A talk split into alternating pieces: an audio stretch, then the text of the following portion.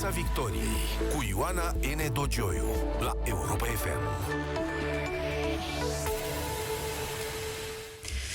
Bună seara, bine v-am găsit la Europa FM în Piața Victoriei. Invitatul meu în această seară n-are nevoie de prea multe prezentări, de aceea am să spun uh, simplu, bine ai revenit la Europa FM, Moise Guran. Bună seara, bine v-am găsit.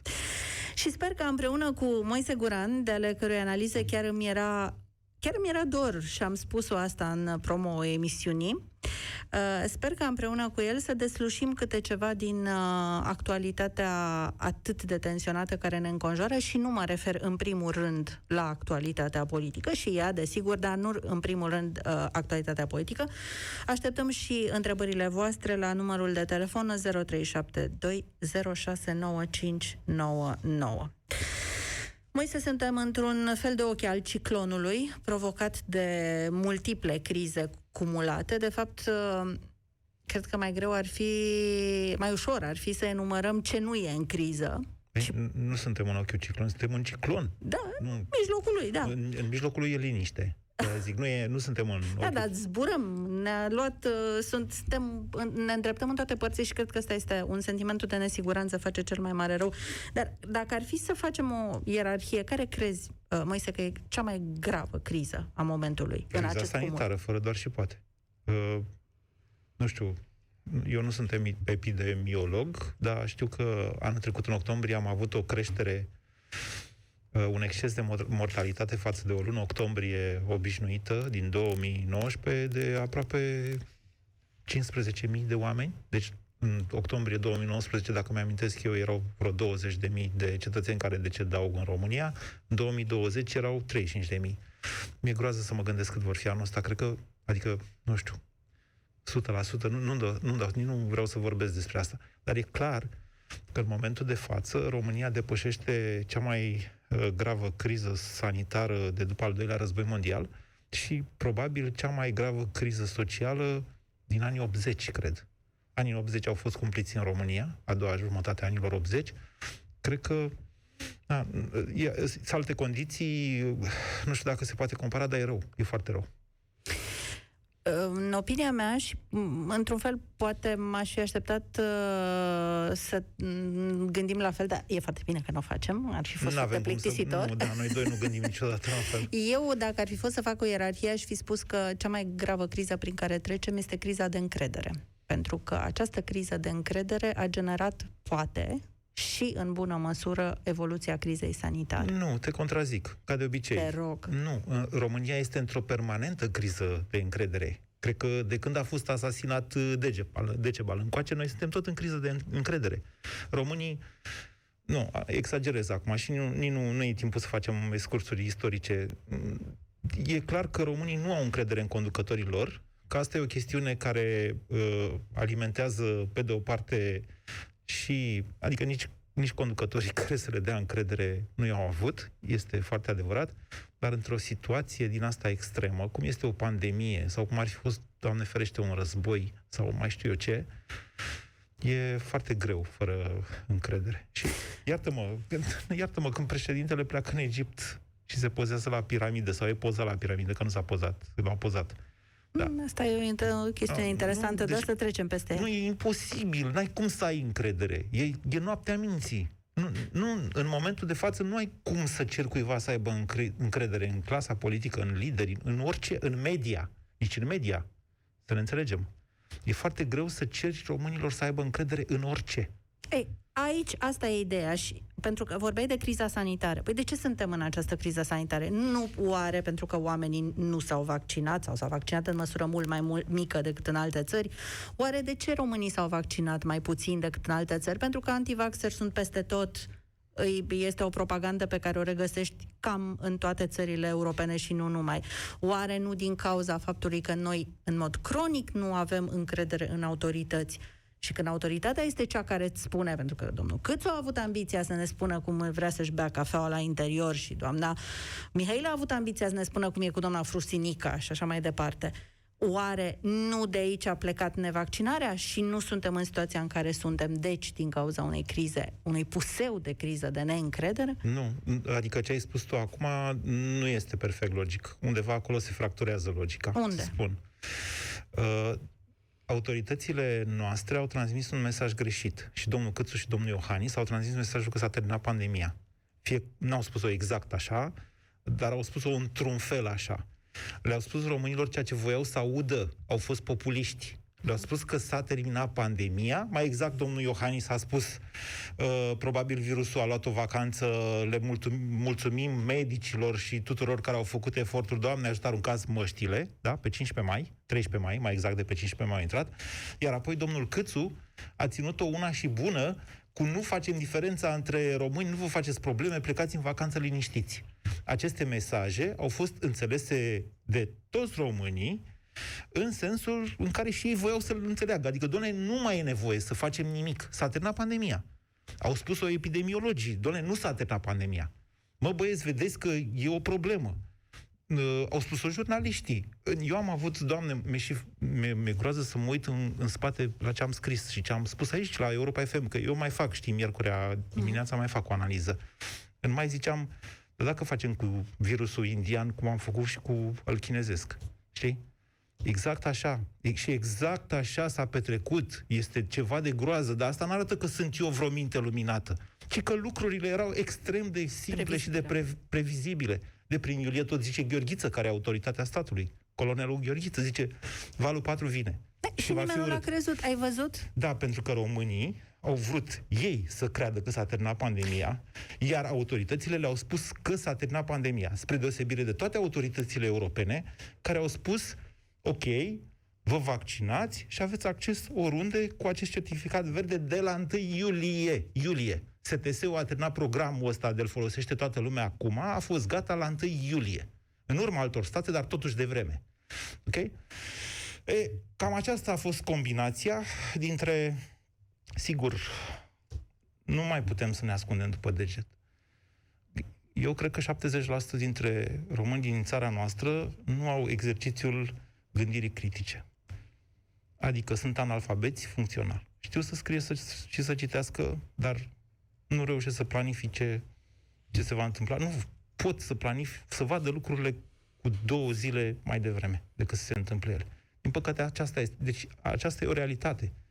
Și e o realitate care nu ține doar de educație, dar e în primul rând cauzată de educația precară, pentru că acest, în acest cerc vicios în care școala este cum este, și țara face școala, ă, așa am ajuns noi, uite, să murim din cauza ă, lipsei de educație și a unor autorități care au fost populiste în momentul respectiv. Și sunt în continuare Deci populiste. dacă românii nu aveau încredere în autorități și autoritățile ziceau s-a terminat pandemia, românii se vaccinau. Acolo e fractura logică în ce ai spus tu. Uh-huh. De fapt, autoritățile au fost populiste românii n-au încredere în autoritate, dar le-a plăcut ce au zis. Da, da, autoritățile au spus în egală măsură vaccinați-vă, vaccinați-vă, vaccinați-vă. Discursul nu, a rămas de nu, vaccinare. hai să ne lămurim. Au deci, cumpărat acum, în continuare doze? Au... După care au început să le vândă, că n-aveau ce face cu ele. Sau să le arunce. Da.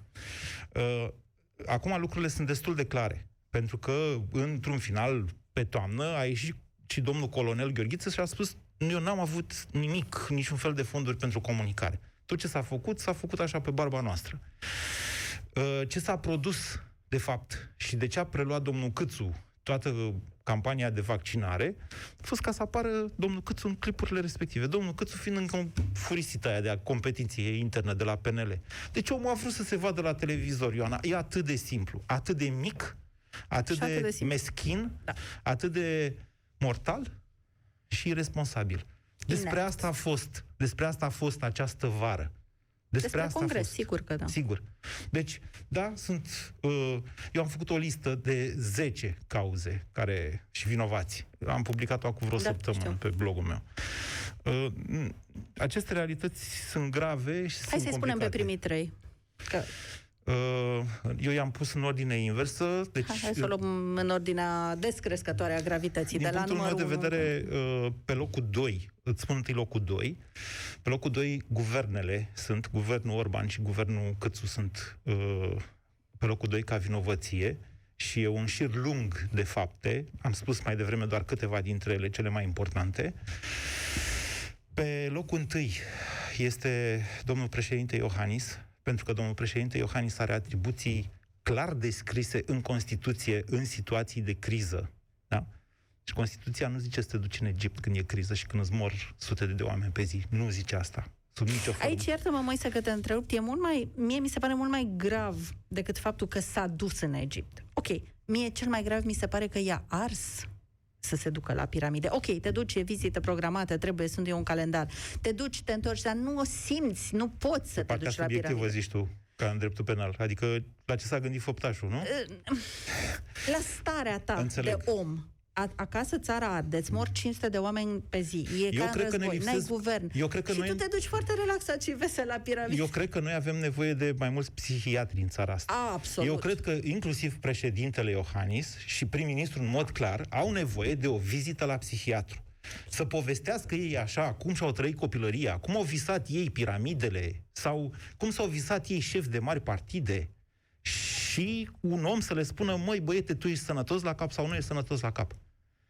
Țara asta a luat-o razna complet și la nivel de populație, adică, pe bune, uite Ceea tu ce ce e se de întâmplă. înțeles până la un punct. Adică, Da, adică stăm... b- pandemia a pus o presiune uh, foarte mare asupra tuturor, dar și asupra autorităților, din păcate.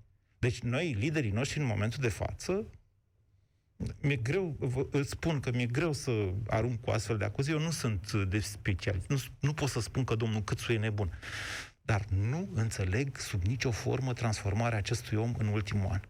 Iar președintele Iohannis, care am spus-o, și nu numai eu, mai mulți au spus-o, domnule, a condus această țară exemplar în timpul primului val. Președintele Iohannis, în valurile 2, când a forțat alegerile, nu-i problemă, că trebuia să avem alegeri, dar a ascuns morții. 3. Când cred că a avut o implicare și atunci în criza dintre ministrul sănătății și prim-ministru. Și 4. Când e în Egipt, eu cred că președintele Iohannis are o problemă cu însuși referința Iohannis din valul întâi. Președintele Iohannis în momentul de față poate fi judecat responsabilitatea sa comparativ cu modul în care apărea la televizor aproape în fiecare zi, contrazicând uneori sau chiar luând de urechi ministrul de interne, geacă nazistă, sau ierarhii orho- ortodoxi care o luaseră la vale și atunci, ca și acum, da? Ținut în echilibru această țară. Bun, și ce s-a schimbat? Între valul 1 și valul 4. Hai că, sigur, a fost uh, o degradare lentă, după cum ai deschis-o, dar între 1 și 4, ce nu s-a sunt întâmplat? suficient de competent cât să răspund la această întrebare. Dar nu poți ai o înțeleg. opinie. Sau chiar nu înțelegi. Nu, nu înțeleg. Cred că au cedat psihic. Cred că au nevoie de psihiatri. Și Câțu, și Iohannis, și mai mulți lideri politici din țara noastră. Așa cred eu, pentru că eu nu mi explic. Nu mi explic. Dacă asta de acum nu este situație de urgență, situație pentru declararea stării de urgență, care mai e?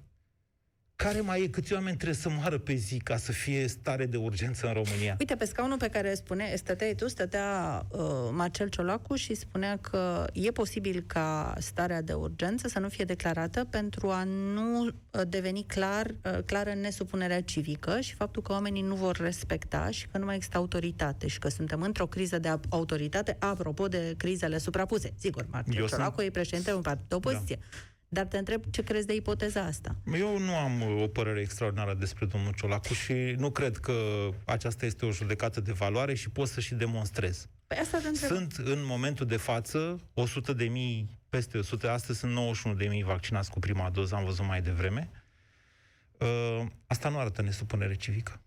Nu, Chiar. po- dar poate să arate frica de faptul că nu vor mai putea merge la serviciu fără certificat. Deși, iată că proiectul în Parlament... uh, Să vedem ce efect va avea faptul că s-a blocat proiectul în Parlament. Nu s-a blocat.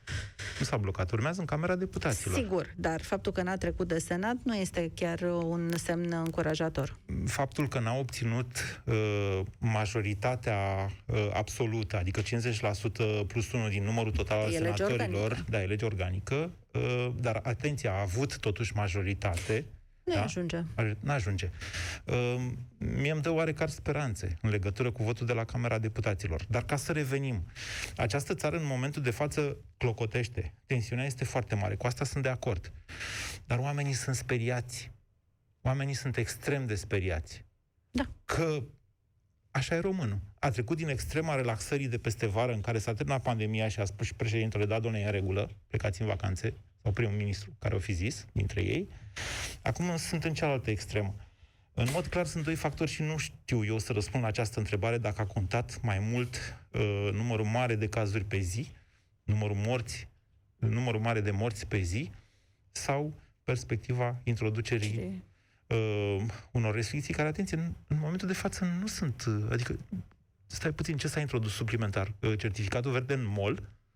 Adică încă nu suntem acolo unde au ajuns alte țări. La noi încă nu s-a votat în Parlament obligativitatea aia. Păi în Franța au votat în Parlament că nu mai poți folosi trenurile interurbane. Și așa ar trebui să fie? Crezi că acestea sunt măsuri uh, corecte pentru un contextul actual sau sunt niște exagerări, cum mulți le numesc fasciste? Nu am eu calitatea să răspund la această întrebare epidemiologii spun că acestea sunt măsurile care ne trebuie. Da, putem discuta în perspectiva eu, drepturilor și libertăților. Din perspectiva drepturilor și libertăților, eu, eu știu așa, că o Constituție democratică, așa cum este și Constituția României, prevede situații, situații speciale, în care, prin lege organică, anumite drepturi pot, pot fi suspendate cu titlu temporar, deci nu definitiv, pentru a proteja valori mai mari, așa cum este viața, primul dintre drepturile din afurisita aia de Constituție. Viața e deasupra de orice.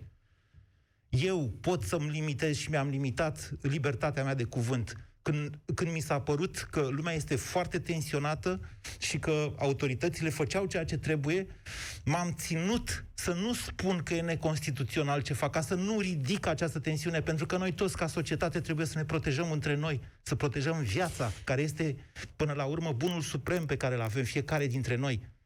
Deci, aceasta este situația pe care uh, toți analfabeții funcționali care ies în stradă nu-l înțeleg. Constituția democratică presupune că în anumite situații de urgență, cum e și asta, pentru a proteja valori mai mari, așa cum este viața, care este valoarea supremă în orice oriunde, da? Oriunde există umanitate, anumite drepturi pot fi suspendate temporar. Dreptul la circulație, de exemplu, pe timpul nopții sau obligativitatea chirurgului, am zis eu, de a se spăla pe mâini când își bagă mâinile într-un pacient.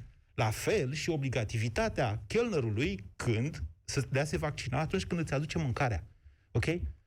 Deci, da, în anumite situații de urgență, legea organică votată de, par, de un parlament responsabil, cum e cel al Franței, al nostru încă nu știu, va trebui să, va, să facă această probă. Deocamdată Senatul n-a trecut-o. Așa. Deci, o, un parlament democratic, cu o Constituție democratică, poate să vină și să zică da, pe o perioadă de șase luni sau de un an, să spunem, va servi masa la restaurant doar un chelner vaccinat. Da, dar știi ce ți se va răspunde? Chelnerul vaccinat poate să transmită boala. Asta spune domnul uh, Cercel. Nu, asta spun toate studiile, că nu, un vaccinat nu, poate să transmită nu. boala. Domnul Cercel, care trata COVID-ul cu ciorbă, și care a... Astea au fost niște chestii care au contat mult și care în derutat de la început. nu e bun în uh, Sigur că da, da. Deci domnul Cercel, acum în dezbaterile parlamentare, a venit și a spus aceste lucruri. Nu, nu, Ioana, studiile alea pe care le citesc și eu arată că în rândul vaccinaților uh, COVID-ul nu se transmite la fel ca în rândurile nevaccinaților. Nu la fel, dar se transmite. Se transmite, dar nu la fel. În momentul în care se vaccinează cât mai mulți oameni, atunci șansa de transmitere scade. În momentul în care eu stau acasă, să zicem, n-am nevoie să mă vaccinez, lucrez de acasă, că asta fac de un an de zile. Dar în momentul în care uh, lucrezi la un ghișeu sau lucrezi într-un restaurant sau lucrezi, nu știu, uh, într-un spital, nu e normal să te speli pe mâini, așa cum face chirurgul, respectiv să te vaccinezi în cazul ăsta epidemic? Nu judec eu aceste lucruri. Sunt specialiști care spun, sunt țări democratice care au făcut acești pași. Țări, este CEDO care a spus acest lucru. Eu să-l cred pe străinul Cercel când CEDO spune că acest lucru poate fi făcut? Pentru că este vorba de protejarea unor valori mai mari, a valorii supreme, care este viața? Spune că oamenii sunt foarte speriați și îți împărtășesc punctul de vedere. Nu sunt speriați numai de boală, sunt speriați și de facturi, de sărăcie energetică destul de previzibilă sau măcar uh, amenințătoare din, uh, din uh, iarna care urmează și avem un proiect de această dată trecut de prima cameră, votat, care oferă trei soluții care pot să fie cumulate, mă rog, în funcție de condițiile fiecăruia. Pentru toată lumea o plafonare de preț, ca să recapitulăm. Pentru, în funcție de consumul fiecărei gospodării, poate să apară și o compensare a unei părți de, din factură și uh, chiar pentru situațiile speciale o amânare a plății facturilor. Ei, sunt acestea niște soluții corecte sau sunt doar niște anestezice care nu fac decât să rostogolească o criză către mai încolo? Nu sunt anestezice, sunt uh, panacee. Sunt uh, Zic bine, nu știu dacă zic Panaceu bine. este un tratament uh, temporar. universal. Temporar, nu? A, sunt... Nu, nu, nu. Panaceu tratează. Panaceele sunt uh, tratamente okay. universale, că de-aia e și pleonasmul panaceu e universal. precum algocalmin, îți ia durerea. Așa. Păi, e, da, ce-am zis eu, anestezic. Îți, îți ia durerea pentru o perioadă de timp. Un calmant. Uh, criza asta energetică uh, reprezintă un lucru foarte serios, mm. care n-a fost atât de previzibil, sau cel puțin nu până la începutul anului 2020 în momentul în care Uniunea Europeană a pășit pe calea Green Deal-ului, dacă îți mai, uh, îți mai amintești, a devenit clar faptul că uh, Europa cel puțin, dar și restul lumii, va intra într-o tranziție care va costa. Ceea ce trăim noi acum este o criză provocată de ruși. Nu o spun eu, o spun și parlamentarii europeni și, mă rog, toată lumea e de acord cu chestia asta. Rușii, în momentul de față, forțează Nord Stream 2 ăla și atunci au creat, practic, o criză, profitând și de faptul că a fost o iarnă mai lungă înainte și că nu au mai prea fost gaze prin uh, depozitele din Europa. Rușii, la intervale regulate de timp, fac acest lucru. Deci, uh, probabil că această criză creată de ruși își va găsi uh, rezolvarea undeva până prin primăvară. Dar Ehm, noi și toată lumea va trebui să trecem în niște decenii de aici încolo printr-o tranziție energetică care va costa. Energia, până când energia verde și nepoluantă uh, nu va deveni uh, dominantă în producție, energia va fi din ce în ce mai scumpă atâta vreme cât e făcută pe cărbune, mai întâi, apoi și pe gaze și vom plăti dacă vom consuma astfel de energie. Din păcate, în momentul de față, noi nu ne gândim la asta. Uh, președintele a zis ceva când a fost la Bruxelles cu ultima dată la Consiliul European. A zis ceva, dar a zis puțin. E nevoie de un plan național care să fie adoptat de toate partidele, făcut de niște specialiști și care trebuie urmări niște decenii de aici încolo. Noi nu o să ne mai putem încălzi nici chiar cu gaze peste ceva ani de aici încolo, dar pe lemne sau pe cărbuni. Deci, uh, situația e urâtă și va fi în continuare urâtă. Ce au dat ei acum, da, sunt niște lucruri care parțial sunt în linie cu ceea ce a spus uh, uh, Comisia Europeană. Nu total. Din ce mi-amintesc eu, dar n-aș vrea să greșesc, așa că mai bine nu spun, ce vreau să zic este că plafonarea la furnizor, așa cum au ales-o, noi am mai avut-o pe ordonanța 114. E periculoasă. Da. E periculoasă pentru că Gazpromului nu poți să-i spui Uh, dă prețurile jos. Dar e ONU, care ia, să zicem, de la Gazprom uh, gaz și uh, ți-l aduce în București, nu, în București nu e ONU, sunt uh, NG. Așa? Da, da, și ei vin pe Isaccea, pe conducte de la Gazprom. Da, ei acolo, ei o să plătească prețul pe care uh, rușii îl cer, dar în același timp vor fi plafonați în partea asta.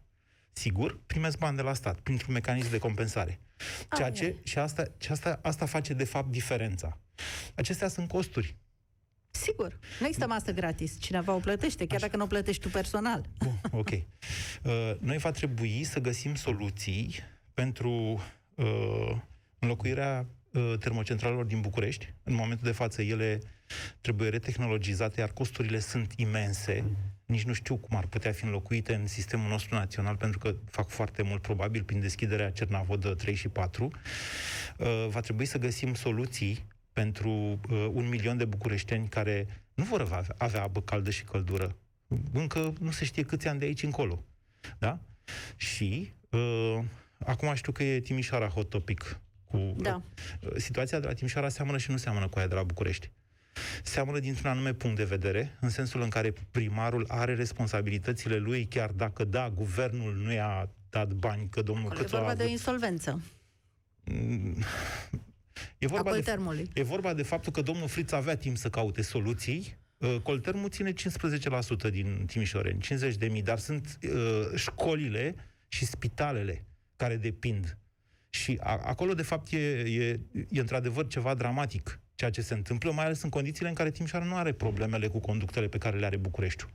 Deci, din acest punct de vedere, uh, nu ar fi trebuit să se ajungă aici și nu numai guvernul are, și guvernul e responsabil, pentru Dar că și domnul primarul. Câțu, domnul Câțu, în loc să țină pentru uh, banii din fondul de rezervă pentru astfel de situații, le-a dat uh, primarilor lui ca să-l aleagă, da? Dar nu trebuie exclusă nici responsabilitatea domnului Friț, fără doar și poate din punctul ăsta de vedere. Vă așteptăm la 0372069599 și îl avem pe Daniel. Bună seara, Daniel! Bine ai venit în Piața Victoriei, te ascultăm. Bună seara, dumneavoastră și domnului Moise. Bună seara! Vreau în primul rând să-i fac o mică corectură. Zicea că Decepal s-a sinucis. Uh, nu s-a sinucis, a fost asasinat. Nu, Burebist a fost asasinat. Decepal s-a sinucis. Ok? Deci care e Asta corectura? istoric vorbind. Nu e nicio corectură, dar e, e în regulă. Putem E trece în mai regulă. departe. Să trecem mai În departe. regulă. Bun. Ce vreau să spun vis-a-vis de certificatul verde în primul rând și l-am ascultat cu foarte mare atenție pe domnul Moise spunând că atunci când a sesizat poate o încălcare a Constituției, uh, nu a spus sau nu a pus paie pe foc, ceva de genul acesta s-a... Da. Mă refeream, mă referam la situația, la ordonanța din, uh, prin care s-au instituit uh, amenzi în primul val al pandemiei, care aș și picat după aia la Curtea Constituțională. Am înțeles. Dar dacă, în- dacă se mai continuă cu lucruri de genul acesta, unde credeți că ne îndreptăm cu libertatea din țara asta? Nu se poate continua cu lucruri de genul acesta. În momentul de față nu avem un guvern care să dea ordonanțe. Și oricum, soluția, așa cum am spus, atenție, este o lege în Parlament. Deci, l- Parlamentul, potrivit Constituției, poate institui uh, restrângerea ale unor drepturi fundamentale. Nu ale oricărui drept fundamental, da? ale unor drepturi fundamentale pentru a proteja alte valori mai mari. Nu guvernul, prin ordonanță, Parlamentul. Asta interzice Constituția. Uh, mulțumim, Daniel. Lucian, bună seara. Ești în Piața Victoriei alături de Moise Guran. Și de mine. Săr, Voi ați ultimul pe listă. Sărut mâinile, doamna Dogiu. Bună seara, domnul Guran. Bună seara! Uh, cred că cea mai mare dezamăgire a mea, ascultând emisiunile nu doar uh, făcute de doamna Dogiu, dar și de către domnul Cătălin, uh, și mai multe emisiuni. Marea mea dezamăgire este că acești oameni care conduc țara nu, nu vom putea niciodată să-i tragem la răspundere pentru ceea ce fac în momentul de față. Nici actualul prim-ministru, nici actualul președinte. Cum nu? Regret enorm că nu. Nu, suntem nu o vor țară putea. democratică, avem alegeri din 4 în 4 ani. Și prezidențiale nu din este 5 în 5 ani. Nu, nu, da, ok, dar nu cred că este suficient să-i taxăm la alegeri, ținând cont, până la urmă, hai să spunem, domnul uh, Iohannis, domnul președinte Iohannis, actual uh, nu mai candidează, nu? Doamne, uitați, Domnul uitați Gătu, cum este. asta Nu, stați un pic așa, să ne lămurim. Schema. Pre- uh, alegători, uh, aleșii noștri ne reprezintă pe noi. Eu l-am votat pe Câțu. Vă spun sincer, l-am votat pe Câțu la București, la Senat. În partea altă am votat pe useriști, că da, m-au enervat și, da, în partea asta, pe lista de la Senat, uh, oricum nu-mi plăcea cea useriști și l-am votat pe Câțu. Ăsta e adevărul. Eu mă simt responsabil că am făcut acest lucru. Eu nu pot să spun în momentul ăsta că nu mă reprezintă Câțu. Nu mă reprezintă prin ce face, dar l-am votat. Nu te mai reprezintă. Nu mă reprezintă, nu înțeleg ce face, nu, dar nu înțeleg unde se duce și v-am spus, cred că a luat-o complet rasna. Dar nu pot în același timp să, să spun că eu, eu, alegător, nu am responsabilitate. Mă înțelegeți ce vă spun? Avem cum să-i tragem la răspundere, domnul meu. La ora asta noi nu avem. Peste patru ani, peste patru ani, dacă mergem în ritmul ăsta, uh, ne vom aduce aminte de foarte mulți oameni care au murit în această perioadă din cauza unei indolențe sau, nu știu, indiferențe. A cui? A, uh, ce- a celor care ne conduc. Stați un pic. Da, de la președinte. Sunteți noastră sigur că Parlament. peste patru ani o să ne mai aducem aminte sau că nu sunteți? ne aducem aminte, ne aducem aminte Eu și nu sunt sigur de acum asta. de colectiv, ne aducem aminte acum și de Revoluție și după 30 de ani și ne aducem aminte și de mineriade, ne aducem aminte. Va fi o perioadă care nu o să uităm. Noi cel puțin, uh, eu am 44 de ani și cu siguranță nu o voi uita și o voi transmite mai departe copiilor, uh, copiilor mei. Nu, nu avem cum să uităm acest moment. Sunt uh, țări, uh, spunem, uh, domnule, civilizate. Da, sunt și ne, ne doare când spunem, dar ce noi suntem babuini? Păi acum câteva zile se discuta că în Danemarca, în luna iunie, era obligatoriu acest, uh, uh, spuneți, certificat verde. Noi de-abia acum discutăm de el, îl impunem și doare. Lumea nu se duce de frică, că spuneați mai devreme de chestia că lumea se speria. Nu se duce. Lumea e dacă spun proastă, nu e indicat. Noi suntem, uh, exact cum spuneați, analfabeți, uh, spuneți, funcționali. Funcțional, da. Lumea se duce, se duce E un mod de a acele spune ce a zis nenorociri. noastră mai devreme, să știți. E un eu- eufemism, de fapt. Ei, Lumea se duce acum să vaccineze pentru nenorocitele alea de bonuri și lipsa de acces în... E, uite aici... Interesant că puneți problema așa. Chiar așa. Ia să că mă gândeam în timp ce veneam... Bonuri, loterie, Nu, dar mă Dacie, gândeam așa, mă sunt gândeam, multe. domne, să fi dat cât să fi dat? 500 de lei. Ori 5 milioane... 100 de lei s-a dat. Nu, nu, nu, nu 100 de lei. Nu, pe ce de- să de fi dat persoane s-au 500, că a fost Ah, dezbaterea da. asta în mai-iunie, atunci după ce Da. a scăzut, Ah, da, s-a pus corect, problema, a da. fost și un experiment, dacă mai știți, în obor, l-a făcut primarul sectorului 2, a Da, dat da, mici. Cel cu mici aia, Da, mărici aia de sigur. mici, A fost care începutul. Antivacciniștii fac mișto la ora asta. Deci, Da. faceți un calcul așa, ca să vaccinăm 5 milioane, să zicem, cu 500 de lei, adică o sumă imensă, Da. 100 de, dola- 100 de euro, mai mult decât americanii. Adică că și, amer- Da. și americanii au mai dat 5 prin niște milioane de state. euro. Ok? Nu ok. sunt uh, 5, 2,5 miliarde de lei. Da, am zis. Da. Bun. Sau 5 Ok. mili- nu, uh, 500 Păi dacă- de... Jumătate de miliard de euro. Da. Cam atâta Ok. vine. Da. Da, Gândiți-vă da. ce înseamnă asta pe lângă 20.000 de morți sau cât or fi luna asta sau mai știu eu, spitale închise și așa mai departe. Da. Mulțumim, uh, Lucian. Mergem mai departe. George, bună seara. Bine ai venit la Europa FM în Piața Dumneavoastră, Victoriei. Bună seara, domnule Moise Guran. Bună seara. Uh, antevorbitorul meu spunea de Danemarca de certificatul uh, că este, a fost obligatoriu din iunie. Nu este adevărat. Locuiesc în Danemarca de 8 ani de zile. În Danemarca nu avem din uh, mai nicio restricție. Să mă Absolut iertați, nicio uh, restricție. să mă iertați, Spune, domnule, pe 11 iulie m-am aflat la Copenhaga, unde am urmărit finala campionatului european de fotbal, dintr-un Așa. spațiu foarte frumos uh, îngrădit, în aer liber, cu multe ecrane, mulți tineri, multă bere și, obligatoriu, certificat COVID. Când am ajuns la Copenhaga, unde am stat patru zile, uh, m-am speriat de cât de liberi și deschiși erau oamenii ăia, la ei rata de vaccinare era mare la vremea respectivă, deja trecuse de 50%, dacă Acum mi-aduc eu. e undeva pe la 90. deci. Bate 90, sigur nu, că nu, da. Nu, nu, nu, nu, Până, nu. până în momentul în care am intrat într-un restaurant la interior și în momentul în care am pășit acolo, s-a prezentat un domn care mi-a zis certificat co- COVID Pass, îi ziceau ei atunci, COVID Pass. Deci, uh, vă contrazic, am fost acolo, în iulie era obligatoriu. Da, este posibil, pentru că în Copenhaga, fiind acest eveniment, a fost la nivel european. Uitați, am fost la CSM București când a venit cu și a jucat cu Team, cu Team Esberg, aici în Danemarca, și am fost la meci și, într-adevăr, faptul că... Deci noi nu prezentăm nicăieri nimic în momentul de față, dar pentru că a fost un eveniment european, da, ar trebui... Nu, nu m-ați înțeles, mai spun încă o dată, ca să înțeleagă toată lumea. Eu am zis că pe 11 iulie am fost acolo, că știu când a fost campionatul finala și eu știu, pot să vă spun când am fost în Danemarca. Dar nu numai acolo se cerea, oriunde la interior și la muzee. Am fost la Muzeul de Medicină din uh, Copenhaga, muze, mă rog, în fine, și acolo oamenii ăia știau cât e rata de vaccinare în România. Și au zis, suntem îngrijorați despre cum merg lucrurile la voi. Încă o dată, era în prima jumătate a lunii iulie. Mulțumim, George. Ne oprim pentru moment. Vom rămâne alături de Moise Guran și după ora 19 sunteți mulți care ați sunat și o să încercăm să vorbim cu cât mai mulți. Mă așteptam la lucrul ăsta, ca să fiu sinceră și am cerut lui Moise permisiunea dinainte de a, să, să prelungim emisiunea, să mai rămână în studio și mă bucur că este așa. Mai am și eu să-i pun câteva întrebări, pentru că despre finalul acestei crize politice n-am vorbit aproape deloc. Așadar, rămâneți cu Piața Victoriei la Europa FM și după ora 19 peste câteva momente. Piața Victoriei cu Ioana N. Dogioiu la Europa FM.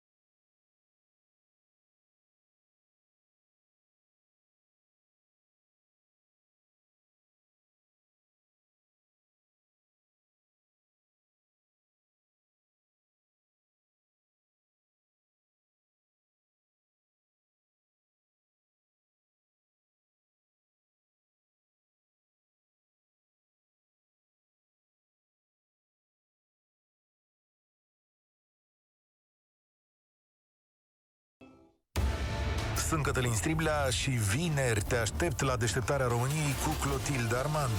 Ce planuri are primarul sectorului 1, ale cărui decizii au împărțit lumea în două? Cum se modernizează o primărie anchilozată și de ce reforma înseamnă decizii dureroase? Te aștept vineri la 13 și 15 minute la deșteptarea României cu Clotilde Armand.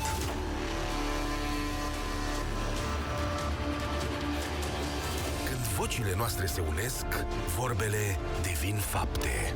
Ascultă Deșteptarea României. Vineri la 13 și 15 cu Cătălin Striblea la Europa FM. Un proiect editorial Europa FM pentru resetarea României. Piața Victoriei cu Ioana N. Dogioiu la Europa FM. Bună seara din nou în Piața Victoriei, alături de mine, după cum știți încă de ora trecută, Moise Guran și dumneavoastră vă așteptăm la 0372 Ne așteaptă de ora trecută și mulțumim pentru așteptare, Adrian. Bună seara, Adrian, ești în direct la Europa FM în Piața Victoriei, alături de Moise Guran, te ascultăm.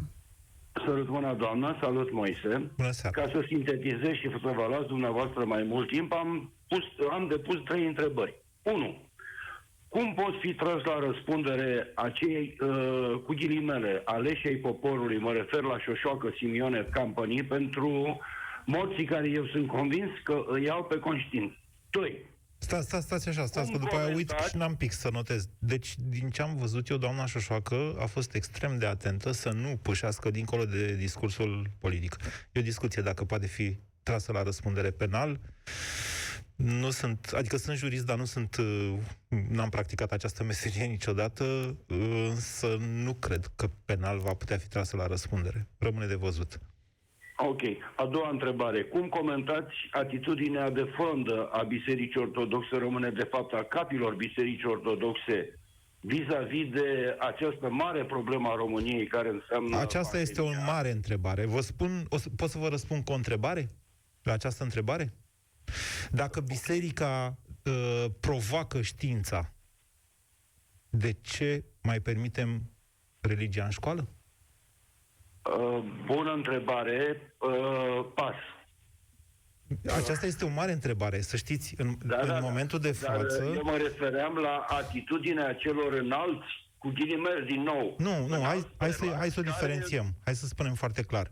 Deci, dincolo de uh, fețele preasfințite, adică ierarhii mai mici de la Constanța, Giurgiu, îmi cer scuze că nu le țin minte numele, care au îndemnat în mod Nicio explicit pierdere. la nevaccinare De la și... Constanța nu e chiar mic, Teodosie nu e chiar mic, Așa, da, nu, uh, față de prea fericit. în raport. Acum, acum ajung și acolo.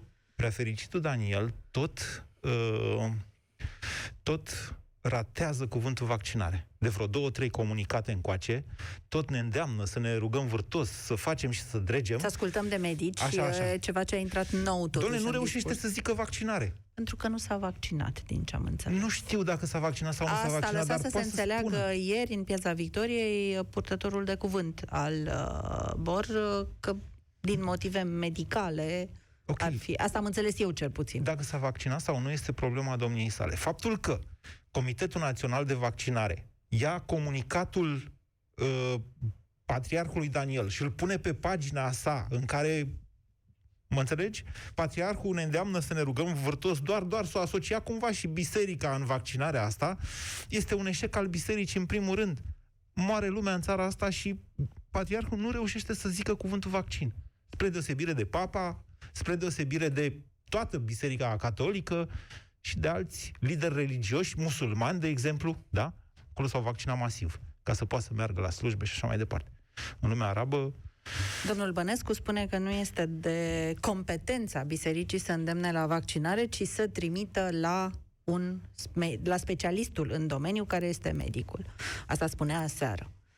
E, Europa e FM. ușor să spui asta după ce, în mod evident, uh, o armată de nu știu cât sunt zeci de mii, sute de mii de preoți, cred că, eu cred că sunt peste 100 de mii, nu stau acum să fac calcule, de preoți din țara asta, zeci de mii să zicem, în mod, la firul ierbii, au făcut campanie antivaccin și campanie de hai să dăm lingurița din gură în gură că e de argint. Nu poți să faci abstracție de asta. Nu poți să faci abstracție de asta. Biserica a jucat un rol și în valul 1, și în valul 2, și în valul 3, în valul 4, dacă zice, ok, ascultați de medic, în problema asta nu, nu mai e suficient. Pur și simplu nu mai e suficient. S-ar putea ca și uh, prea fericitul Daniel să se, teme de, să se teamă de o schismă în interior exact din acest motiv, pentru că foarte mulți preoți, uh, chiar uh, alți prelați, cum este Asta e, da, o problemă. au, uh, au uh, pledat împotriva vaccinării și atunci ai o problemă în interior. Daniel, moment, mai... moment. Așa. Este exact problema domnului Câțu, dar pe invers. Domnul Câțu avea un congres. Domnul patriarh se poate teme de o schismă în interior. Pe bune, Ioana? Vorbim de niște zeci de mii Vorbim de morți pentru că oamenii în România n-au înțeles să se vaccineze pentru că mulți influenceri, printre care și cel mai mare influencer din România, care este Biserica Ortodoxă Română, au făcut campanie explicită antivaccinare și acum stăm de schizme? Nu mă interesează de schizme, mă interesează că mor oameni. Pe tine nu, pe ei da, dar uh, mai, uh, mai era o întrebare. Da. Totuși, a treia întrebare, Moise, dacă poți, spune-mi, te rog, uh, ce se întâmplă cu cariera ta politică? Nu am, n-am avut o astfel de carieră, să știți. Nu m-am înscris în USR. Am plecat din presă și la două luni am plecat fără să mă înscriu în niciun partid. Și te întorci uh, te întorci, ești în continuare în presă, funcționezi, faci știri, ai spus, deci ești în continuare jurnalist. Lucrez, cu, lucrez cu colegii de la Busy Day, de la aplicația Busy Day, Uh, dar mă preocup într-o măsură mai mare decât o făceam înainte de formarea jurnaliștilor, de... Sigur, în vremurile astea în vremurile astea deosebite, în care nimeni nu are suficientă experiență, pentru că nimeni n-a mai trăit așa ceva, un plus de experiență, așa cum era experiența mea, era nevoie și am ajutat. Și ajut. Ajut. Îi ajut pe colegii de la Busy Day, însă nu am funcții de conducere, sunt acționar acolo și sunt un fel de bătrân al lor, așa. Ne așteaptă doi Danieli, deci începem cu Daniel 1, să-i spunem. Bună seara, Daniel, te ascultăm. Sărut mâna. Bună seara. Uh, sărut mâna, doamnă, bună seara, bună domnul Moise. Uh, o să încep prin a vă povesti o întâmplare de ieri, nu de foarte mult timp. Așa cum știți, s-a instaurat o carantină în majoritatea județelor țării. Ieri am fost să schimb buletinul. De fapt, să-mi depun actele pentru schimbarea buletinului, solicitând o adeverință, întrucât nu am actele complete. O adeverință provizorie, o carte de identitate provizorie. La Drobeta Turnu Severin, într-un birou care este în subordinea prefectului. Am intrat, nu m-a întrebat nimeni absolut de nimic. În interiorul instituției, cel puțin 10-15 persoane, fără mască, fără... Deci vă spun, o debandată totală. Mă rog, masca era provizorie, era pusă undeva la nivelul bărbiței, ca un fel de șal la gât. Am rămas blocat. A ieșit o doamnă mai în vârstă, să zic, undeva la 40 și 50 de ani, de la starea civilă. Și întreb, doamnă, nu se aplică intrarea pe bază de scanare, pe bază de certificat verde? Zice, dar ce, domnule, dumneavoastră nu vedeți ce în țară? Păi ce noi avem timp de prostii din ăștia?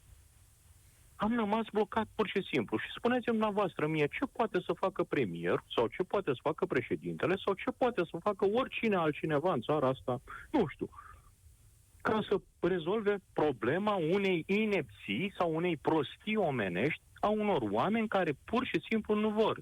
La noi, aici, în Mehedinți, nu vorbesc doar de turnul Severin, este pur și simplu o bătaie de joc. Nu poți să închizi activitatea unor oameni. Eu nu sunt, eu sunt pensionar. Nu poți să închizi activitatea unor oameni care produc, da? Vorbim despre o terasă, despre un care respectă și scanează și fac, iar tu acolo, într-o instituție publică, în subordinea prefectului, nu faci nici sau nu e nici măcar cea mai mică măsură de prevenție sau de, de respectarea legii.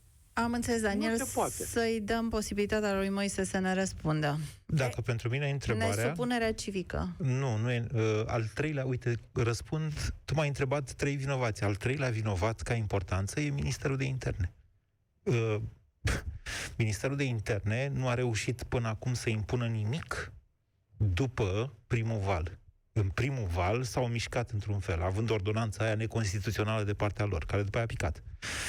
Poate fi avut un, uh, uh, un uh, rol aici și decizia CCR de anul trecut, nu știu, dar Ministerul de Interne și poliți, domn, polițiștii nu sunt vaccinați în țara asta. Eu vă spun, am avut o experiență cu un polițist la fel, că s-a instituit carantina pe unde stau eu pe acolo și eu am mașină cu numără de București, m-a oprit normal și le-am zice, arată ceva. Păi zic, ce să-ți arăt? Uite, certificat de vaccinare, a văzut QR codul ăla, s-a uitat la el ca la mașini străine.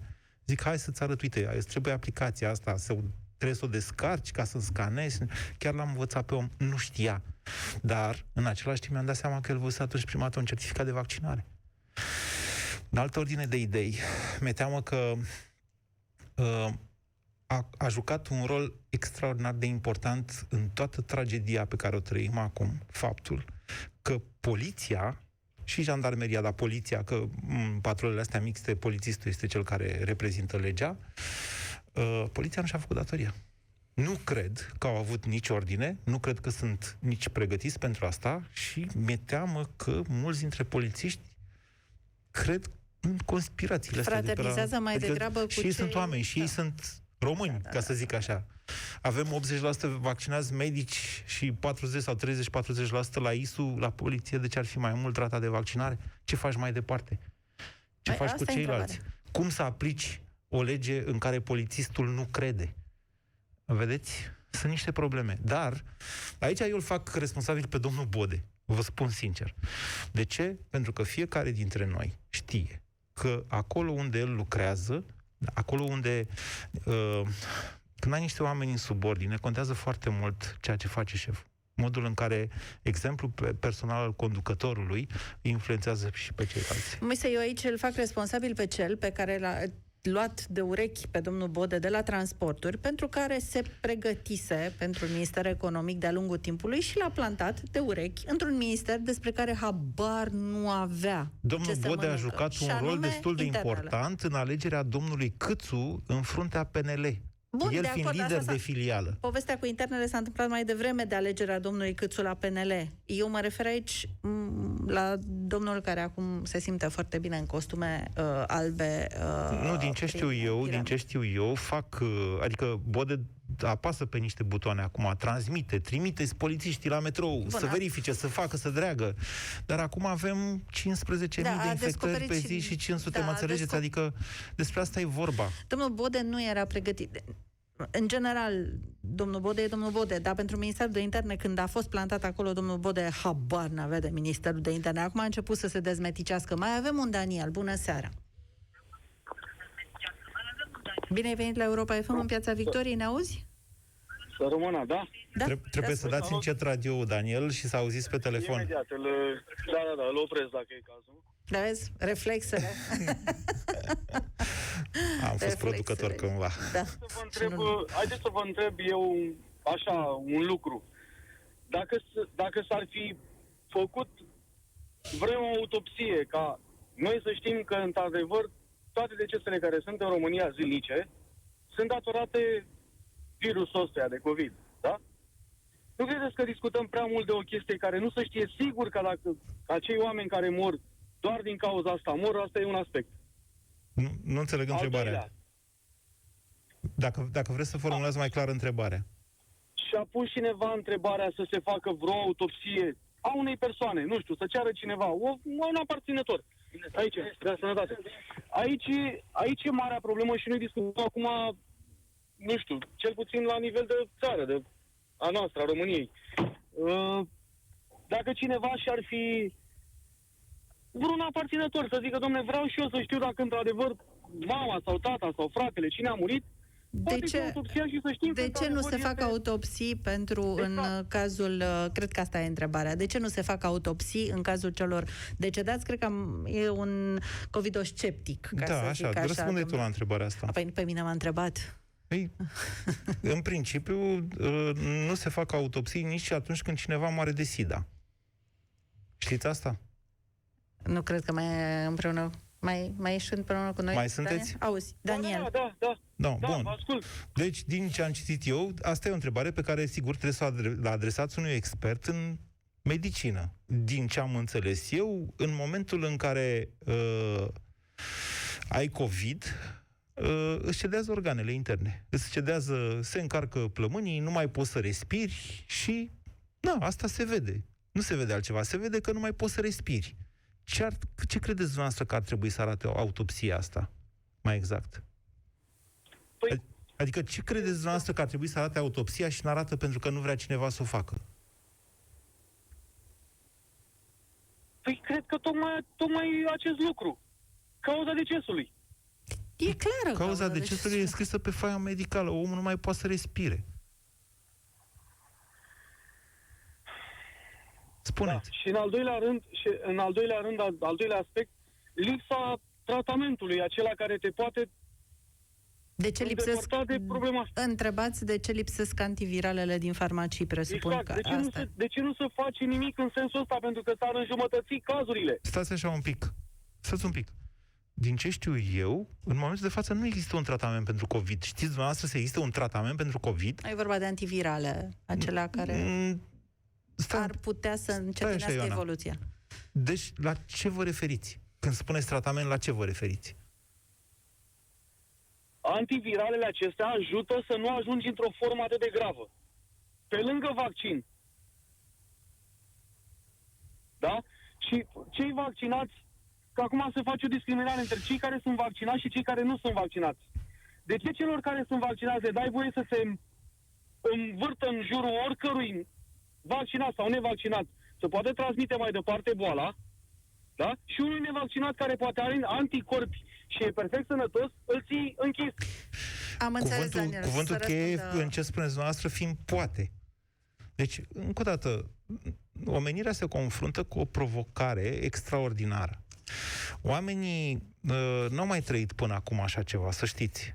Sau cel puțin uh, niciodată sub ochii publicului general din lumea întreagă, nu s-au mai făcut dezbateri medicale care ele sunt firești, în general, în știință. Niciodată nu s-au mai contrazis între ei să-i vadă toată lumea uh, medicul nu știu care cu medicul nu știu care, specialistul nu știu ce cu specialistul... Mă, În momentul în care unul zice hai să purtăm mască, după care altul vine și zice nu, să nu purtăm mască. O, nu, asta a fost la nivel de OMS bălba asta. A fost și în Statele Unite, a fost și la noi Nelutătaru, dacă mai țineți minte. Doamne, da, da. nu, să nu purtăm mască, că doar bolnavi. După care hai să purtăm mască.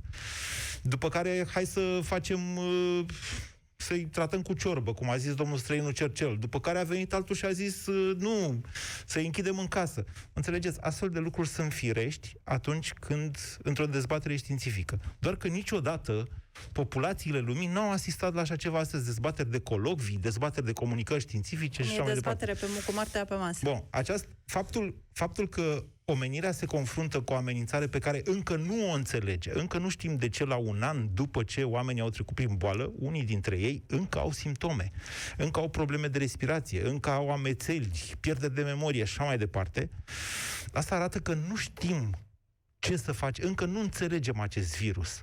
Medicina progresează mult mai lent și mult mai greu decât am vrea noi. Dumneavoastră vorbiți de antivirale. Am citit că e criză de tobro nu știu cum, că nu mă pricep la chestia asta. Zice terapia Cluj, de ce nu luăm Favira Pir? Alții zic, nu e bună la, ne trebuie altceva, mă înțelegeți? Oamenii sunt derutați de aceste, de aceste lucruri, așa cum și ascultătorul nostru de mai devreme probabil că este. Dar problema adevărată, într-o țară cum e România, este că n-am avut o autoritate, cu excepția domnului Arafat și a domnului Gheorghiță, care vorbește în chineză, domnul Gheorghiță, uh, n-am avut o autoritate care să stea, uite cum stăm noi acum, și să răspundă acestui om la întrebare. Că nu eu sunt competent să-i spun de ce nu se fac autopsii sau de ce lipsesc, dar cineva trebuie să o facă. Dacă vă mai amintiți, înainte să dea legea aia în Parlamentul Franței, Macron a stat pe rețele și le-a răspuns oamenilor la întrebări, președintele Franței. În America, uh, doctorul Fauci de la CDC, făcut astfel de sesiuni. Deci este extrem, de... și la fel și cu vaccinurile. La fel și cu vaccinurile. N-ai cum să combați altfel dezinformarea. Nu eu sau tu sau noi și suntem jurnaliști. la toate Da, deci autorități ale statului și autorități medicale ar fi trebuit să stea ore în șir și să vorbească cu populația și să explice și să combată toate prostiile alea, cum a făcut Arafat cu Dana Budeanu, cu prostia aia cu Sorin Oprescu, care am, ar fi nu știu ce la... Nu vreau să mai mai amintesc. Da? Tu urmărești, probabil că știi Păi a dat DSU comunicat. Deci DSU, Departamentul pentru Situații, asta pentru că îl atacau de fiecare dată pe Arafat. Deci doctor Arafat de fiecare dată intervine și e singurul care combate dezinformarea, da? În mod activ, în special pentru că e cel mai atacat. Și e singurul, din păcate, care face chestiunea asta. Altcineva nu se mai bate în România cu antivaxării și cu toate prostiile pe care le aruncă în spațiu public. Moise, Mie îmi pare rău că s-a terminat și cu toată prelungirea de rigoare. Eu mai aveam uh, subiecte pe care aș fi vrut să le discutăm și uite, fac acum promisiunea că o să te invit din nou și să faci tu promisiunea că accepti, pentru că oamenii vor să te asculte și e foarte important să vorbim, așa cum am vorbit noi doi cu ascultătorii despre toate. Vă mulțumesc, îți mulțumesc mai să că ai fost în, uh, în uh, Piața Victoriei în această seară, vă mulțumesc celor care ne-ați ascultat și ne-ați sunat, ne reauzim săptămâna viitoare, dar acum, acum rămâne internet, sigur, în uh, cel mai mare club de seară din România, alături de Teddy Păun. Mulțumesc și eu. La revedere! Piața Victoriei cu Ioana N. Dogioiu, la Europa FM.